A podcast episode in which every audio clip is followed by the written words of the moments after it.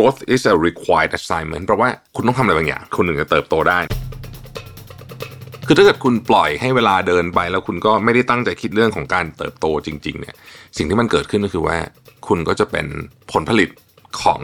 คนรอบตัวคุณและสิ่งแวดล้อมของคุณ ไม่ใช่เป็นผลผลิตของความเป็นตัวตนของคุณอย่างแท้จริง Mission to the Moon Podcast brought to you by ชวนคุณไปตามหาความเงียบสงบ และฟังเสียงความต้องการในใจกันอีกครั้งกับ Calm in the Chaos เมื่อโลกเสียงดังเกินไป หนังสือเล่มใหม่ล่าสุดของผมรวิทยานุสาหะสั่งซื้อได้แล้ววันนี้ที่ Line Official at Mission to the Moon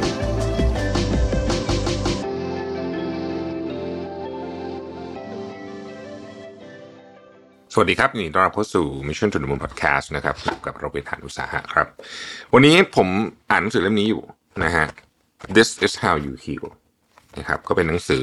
เห็นชื่อก็น่าจะพอรู้แนวแล้วนะเออก็เป็นเป็นหนังสือที่เป็นบทสั้นๆนะครับแล้วผมว่าก็มีบทหนึ่งผมชอบ ก็เลยอยากจะมาชวนคุยในวันนี้นะครับ อาจจะไม่ได้แปลหนังสือให้ฟังเพียงแต่ว่า มาชวนคุยเฉยๆว่าเออเรื่องนี้เราเป็นยังไงบ้างโดยเอาโครงจากในบทนี้มานะครับ บทนี้ชื่อว่า um, seven psychological bias that are making you resist your own growth นะฮะ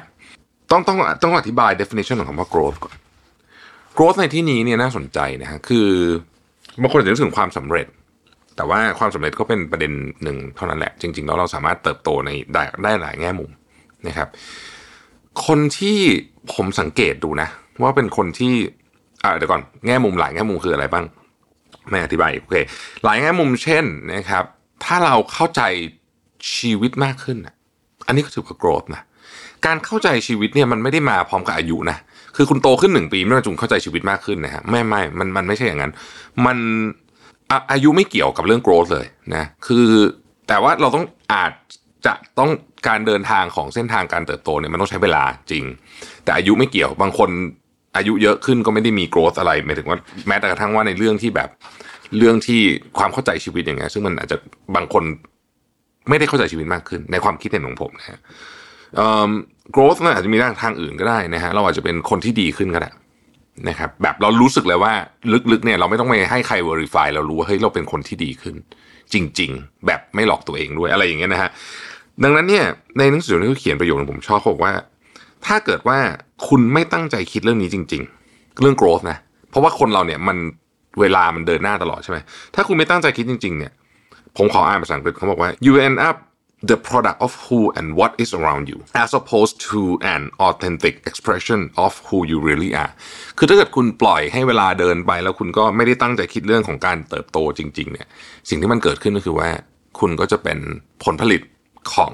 คนรอบตัวคุณและของที่อยู่รอบคุณคือสิ่งแวดล้อมของคุณ ไม่ใช่เป็นผลผลิตของความเป็นตัวตนของคุณอย่างแท้จริงนะครับ ดังนั้นในนี้เขาเขียนว่า growth growth is a required assignment เพราะว่าคุณต้องทำอะไรบางอย่าง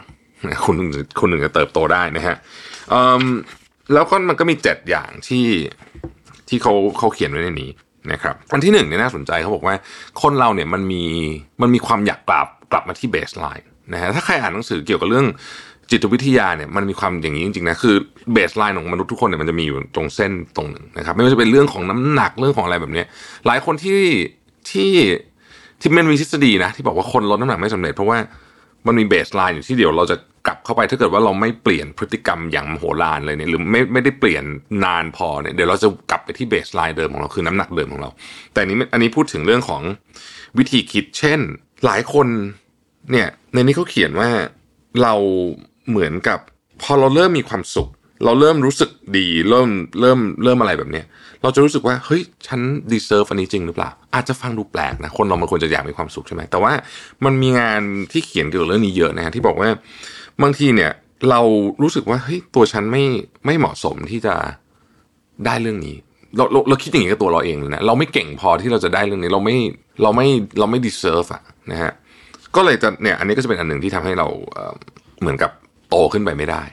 อีก part หนึ่งซึ่งอยู่ใน part นี้เหมือนกันก็คือว่า การที่เราจะเจริญเติบโตได้ หรือว่าไปอีก stage ได้ ต้องเข้าใจก่อนว่า มันจะมีความรู้สึกไม่สบายกายไม่สบายใจอยู่ระหว่างทาง เป็นเรื่องธรรมดานะฮะเป็นเรื่องธรรมดา แต่บางทีเรารู้สึกคือเวลาเราจะเติบโตได้มันต้องทำอะไรสักอย่างใช่ไหมช่วงที่เราทำอะมันจะมักจะเป็นช่วงที่เราไม่ค่อยชอบเท่าไหร่ มันจะไม่ค่อยสบายใจเท่าไหร่นะไม่ค่อยสบายกายเท่าไหร่ มันจะเหนื่อยมันจะต้องการการเปลี่ยนแปลง มันจะรู้สึกฉันจะต้องทำอะไรที่ฉันต้องใช้พลังงานเยอะเหลือเกินอันเนี้ยนะก็จะเป็นจุดหนึ่ง นะครับเพราะฉะนั้นเนี่ยเขาก็เลยบอกว่าโอเค เมื่อเราเข้าใจเรื่องนี้เนี่ยนะครับเมื่อเราเข้าใจเรื่องนี้เนี่ยไม่ได้หมายความว่าจะให้โยนแบบโอ้โหคุณต้องคิดบวกคิดบวกต่อไม่ใช่นะ แต่ให้เข้าใจว่าทุกครั้งที่เราจะเจริญเติบโตเราต้องออกจากไอ้กรอบที่มันเป็นอันเนี้ยแล้วสร้าง baseline ใหม่ให้ได้ อันนี้สิ่งเดียวเลยที่ที่ข้อแรกพยายามจะพูดถึงนะฮะข้อที่สองคือบางทีคุณไม่รู้นะ ว่าคุณมี option อะไรบ้าง ถ้าคุณไม่ลงมือหานะครับ option ส่วนใหญ่ในชีวิตของคุณเนี่ยมันไม่กระโดดเข้ามาหาคุณเองนะฮะแต่คุณต้องลงมือหาดังนั้นนี่เขาบอกว่าคำว่า exploration คือการสำรวจเนี่ยเป็นเรื่องที่สำคัญมากนะฮะ exploration ในที่นี้เนี่ยคือเขาบอกว่าคนส่วนใหญ่จะไม่ค่อยอยากออกสำรวจเมื่อรู้สึกว่า เออ เจอประมาณนี้แล้วก็พอละนะฮะ การการ explore เรื่องต่างๆเนี่ยมันเป็นมันเป็นของที่ต้องใช้พลังงานเยอะใช่ไหมแต่มันเป็น part สำคัญมากที่ทำให้คุณได้ลองผิดลองถูกแล้วรู้ว่าอ๋อจริง ๆ แล้วชีวิตเราอะมี option ทางเรื่องนี้ด้วยนะอ่านะฮะแน่นอนคนเรามันมี option ไม่เหมือนกันอ่านี่ผมเข้าใจประเด็นนี้ ซึ่งมันไม่ได้อยู่ในหนังสือเล่มนี้แต่ว่ามันก็เป็นประเด็นว่าโอเค บางคนมีข้อจำกัดต่างๆนะซึ่งทำให้เขาไม่สามารถที่จะไป explore อะไรได้เนี่ยนะ แต่จริง ๆอะก็ต้องยอมรับว่าคนส่วนใหญ่ explore น้อยกว่าที่ที่ที่มีความสามารถที่จะทำนะฮะ ข้อที่สามฮะคุณคุณเชื่อว่าผลกับการทำอะไรก็ตามเนี่ย มันจะออกไปลบมากกว่าบวกนะครับ อันนี้เขาเรียกว่า negativity bias นะมีชื่อด้วยนะ ก็คือว่ามันไม่มีอะไรอะคือคือคุณเป็นคนที่ผมไม่ใช่คำว่ามองโลกในแง่ร้ายนะ ใช้คำว่าคิดลบ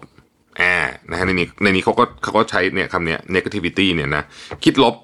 ซึ่งอันเนี้ยมันต้องค่อยๆฝึก ต้องค่อยๆเปลี่ยนกระบวนการทางความคิดของเรานะครับ ผมมีจริง ๆ นะ คนที่ที่เห็นแต่ปัญหาอย่างเดียว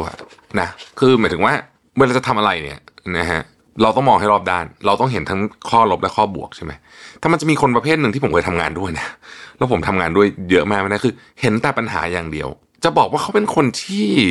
risk averse มากๆ คือกลัวความเสี่ยงมากๆไหมเนี่ยก็ไม่ใช่อะมันเป็นลักษณะของการหาแต่รูรั่วอย่างเดียวเนี่ยซึ่งเออเอาจริงผมว่าก็ก็ไม่ค่อยดีเท่าไหร่ ไม่ค่อยไม่ค่อยดีการเติบโตสักเท่าไหร่ ข้อที่สี่ คุณให้ค่ากับของชิ้นใดชิ้นหนึ่ง ตามเวลาที่คุณใส่เข้าไป อ่า อันนี้ฟังปุ๊บก็รู้แล้วนะ เป็น sunk cost fallacy นะครับ คือบางทีเนี่ย เวลาเอาเรื่องชีวิตคู่ก็ได้ relationship เนี่ยนะบางทีเนี่ย เวลามันเป็นเครื่องที่กักขังคนสองคนไว้นะ มันเป็นความเคยชิน มันเป็นอะไรก็ไม่รู้อะ comfort zone เป็นอะไรก็ไม่รู้อะแต่แบบทั้งที่รู้ว่ามันไม่ได้ไม่ดี แต่ด้วยเวลาเราทำให้เรากลัวแล้วก็ไม่กล้าไม่กล้าที่จะไม่กล้าที่จะไม่กล้าที่จะเหมือนกับผ่านตรงจุดนี้ไป ข้อที่ห้านะฮะคือคุณให้ให้น้ำหนักกับสิ่งที่คุณเชื่อมากๆ แล้วคุณไม่พยายามหาหลักฐานด้านอื่นอะโอเค อันนี้อันนี้ข้อนี้น่าสนใจ ข้อนี้น่าสนใจ คือมนุษย์ที่ไม่ตั้งคำเอ่อไม่ตั้งคำถามกับความคิดของตัวเองเนี่ย อันตรายนะครับ ผมให้ดูอะไรไม่ต้องอะไรเยอะ การเมืองช่วงนี้เป็นตัวไอ้นี้ได้ดีมาก คือผมไม่บอกเลยนะว่าอะไรผิดอะไรถูก เพราะว่ามันมีข้อมูลวิ่งเข้ามาเต็มไปหมดเลยนะครับ แต่การตั้งคำถามกับเรื่องพวกนี้คืออะไรรู้ไหมคือเราต้องไปหาว่าข้อมูลที่มันมีอยู่ต่างๆนานาเหล่านี้เราไปทำกันบ้านนะทำกันบ้านต่อว่าเอ้ยสิ่งที่มาพูดกันเนี่ยนะเกี่ยวกับคนนั้นฝั่งนู้นฝั่งนี้เนี่ยเฮ้ยจริง ๆ แล้วมันมีความข้อเท็จจริงอยู่สักแค่ไหน นะครับ การทำกันบ้านเป็นเรื่องที่ที่คนไม่ค่อยชอบทำเนาะคนรู้สึกว่าเอออันเนี้ยมันมาจากทางมันมาจจะเป็นคนที่เรานับถือมันอาจจะเป็นคนที่เราชอบอยู่มันอาจจะเป็นสื่อที่เราเสพอยู่ whatever แต่ว่าเราเชื่อเลย เพราะว่ามันตรงกับความเชื่อของฉันอยู่แล้วฉันก็เชื่อเลยนะฮะเรามีความเชื่อชุดความคิดบางอย่างอยู่ โดยไม่ตั้งคำถาม อันนี้ผมคิดว่าเป็นสิ่งที่ถ้าทำนะอันตราย โดยส่วนตัวรู้สึกว่าอันเนี้ยแต่ว่าเราแต่คือมนุษย์เราบางทีมันเหนื่อยไง คือเราทำงานมาทั้งวันใช่ไหมฮะพอมันมีเราอ่านข่าวหนึ่งแล้วมันก็มาจากซอสที่เราฟังอยู่ตลอดอย่างเงี้ย มันก็มีแนวโน้มที่เราจะไม่ตั้งคำถามกับเรื่องนั้นหรอกเพราะว่าก็สิ่งฉันเชื่ออยู่แล้วนะฮะซึ่งอันนี้มันอันตรายตรงที่ว่า growth มาเป็น assignment หรือว่าเป็นเป็นเป็นเป็นเหมือนเป็นเหมือนเหมือนคุณเรียนหนังสือถ้าคุณไม่ตั้งคำถามกับเรื่องนี้ มันก็มีแนวโน้มที่คุณจะไม่ตั้งคำถามกับความเชื่ออื่น ๆ ที่คุณมีมาก่อนหน้านี้ด้วยนะครับเพราะคนที่ไม่ตั้งคำถามก็จะไม่ได้เริ่มเข้าสู่กระบวนการในการ ทดสอบนะหรือหรือหาข้อมูลเพิ่มเติมนะครับหรือแม้กระทั่งลองเองด้วยซ้ำนะเอ่อายกตัวอย่างยกตัวอย่าง ผมเพิ่งแต่ก่อนผมไม่เคยเชื่อเลยนะว่าอาหารมีผลกับความสุข เออ แต่ก่อนไม่เคยเชื่อจริงคือโอเค ผมรู้อาหารมันมีผลต่อเรื่องน้ำหนักเรื่องนู้นเนี่ย แต่ความสุขอะผมคิดว่าแบบ อืมเราก็กินตามใจเราเราก็ต้องมีความสุขสิเพราะว่าฉันกินอะไรที่ฉันอยากกินฉันก็มีความสุขไออาหารผอมอะ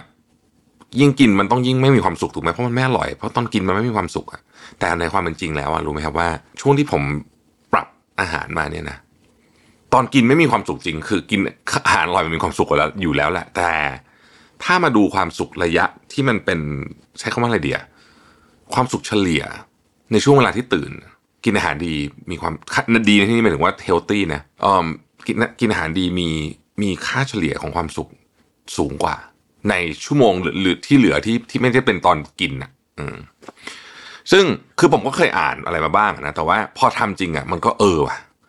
เราเราเชื่อผิดมาตลอดเลยว่า ถ้าฉันกินอาหารดี ฉันจะต้องมีความสุขน้อยลงแน่เลย เพราะว่ามันไม่อร่อย หรือมันอร่อยน้อยกว่า แต่ไม่เลย จริง ๆ แล้วเนี่ยความสุขมันมันดีขึ้นนะนะฮะอันนี้อันนี้ยกตัวอย่างให้ฟังว่าเออมันคือมันคือการ testing จริง ๆ เพราะว่าผมมีความเชื่อแบบนั้นมาตลอดจริงนะว่า ชีวิตที่ดีชีวิตที่มีความสุขคือคือการได้กินอะไรตามใจที่อยากกินถูกไหมตอนเด็กๆอะผมไม่ใช่ตอนเด็กอะตอนโตก็เป็นนะฮะจนเพิ่งมาค่อยๆ เปลี่ยนความคิดเนี่ย มันถึงมันถึงเปลี่ยนพฤติกรรมได้จริง ๆนะฮะข้อที่ 6 ชอบมากข้อนี้ ผมอ่านภาษาอังกฤษให้ฟัง you're making long term assessments based on short term experience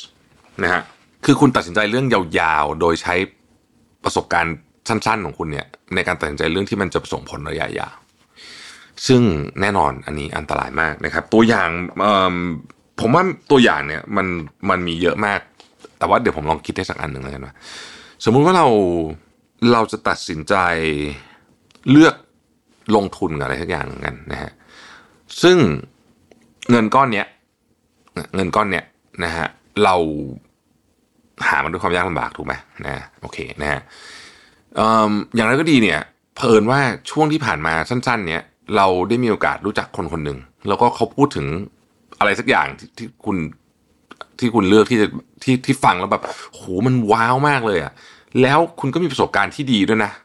กับไอ้ทั้ง experience ทั้งหมดเนี้ยรวมรวมถึงสิ่งที่คุณเชื่อว่ามันจะเป็น แล้วคุณก็เอาเงินทั้งหมดเนี่ยไปลงทุนกับคนนี้ อันนี้ก็อาจจะเป็นตัวอย่างอันหนึ่งที่ดีนะ แต่ว่าผมว่ามันคือเราให้ค่าน้ำหนักกับ กับการคิดอะไรยาวๆเนี่ยน้อยเกินไปนะใช้คำนี้แล้วกันนะครับ ข้อสุดท้ายเนี่ยก็จะอ่านภาษาอังกฤษให้ฟังเหมือนกันบอกว่า you are using self reflection as an escape mechanism rather than the way to actually change your life อันเนี้ยเหมือนกับทำนองว่าเวลาคุณ reflect ตัวเองอะเราก็แบบเออฉันก็เป็นอย่างนี้แหละ ฉันก็ได้แค่นี้แหละเพราะว่าฉันเป็นแบบนี้ไอเนี้ยความคิดเนี้ยอันตรายนะ เพราะว่ามันก็จะให้คุณไม่ไม่ไปไหนทีอะนะฮะคือบางคนบอกว่า เออเราก็รีเฟล็กตัวเองแล้วไง ก็เนี่ยฉันคิดแล้วแหละว่าฉันได้แค่นี้แหละ ฉันก็จะประมาณเนี้ยนะฮะซึ่งมันก็ไม่ได้มีอะไรผิดนะ เพียงแต่ว่าถ้าเราเรากำลังพูดถึงในคอนเท็กซ์ของคำว่า growth ถูกไหมดังนั้นเนี่ยถ้าคุณจะ growth ได้มันก็ต้อง growth จากอะไรอะมันก็ต้อง growth จากการ reflect ตัวเองเสร็จแล้วบอกว่า เออ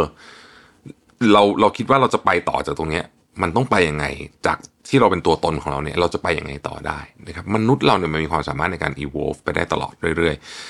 เพียงแต่ว่าเราจะทำกันบ้านหรือเปล่าเท่านั้นเองนะฮะที่ผมชอบบทนี้นะเพราะว่ามัน growth มันไม่ได้มาเองเออ มันต้องมันต้องทำกันบ้านเยอะเหมือนกันนะฮะแล้วก็ผมคิดว่ามันมันมันคือมันเป็นมันสมองเรามันชอบทริคเราไม่ให้ growth เออ ใช้คำนี้แล้วกันนะฮะคือเรามี bias เยอะมากในสมองที่ทริคเราไม่ให้ growth ทั้งนั้น ก็เลยคิดว่า เออ เรื่องเนี้ยเป็นเรื่องที่เราต้องคอยเตือนสติตัวเองอยู่พอสมควรทีกันทีเดียวนะฮะ ขอบคุณที่ติดตาม Mission to the Moon นะฮะเราพบกันใหม่พรุ่งนี้ สวัสดีครับ Mission to the Moon Podcast brought to you by ชวนคุณไปตามหาความเงียบสงบ และฟังเสียงความต้องการในใจกันอีกครั้งกับ Calm in the Chaos เมื่อโลกเสียงดังเกินไป หนังสือเล่มใหม่ล่าสุดของผมรวิทยานุสาหะสั่งซื้อได้แล้ววันนี้ที่ Line Official at Mission to the Moon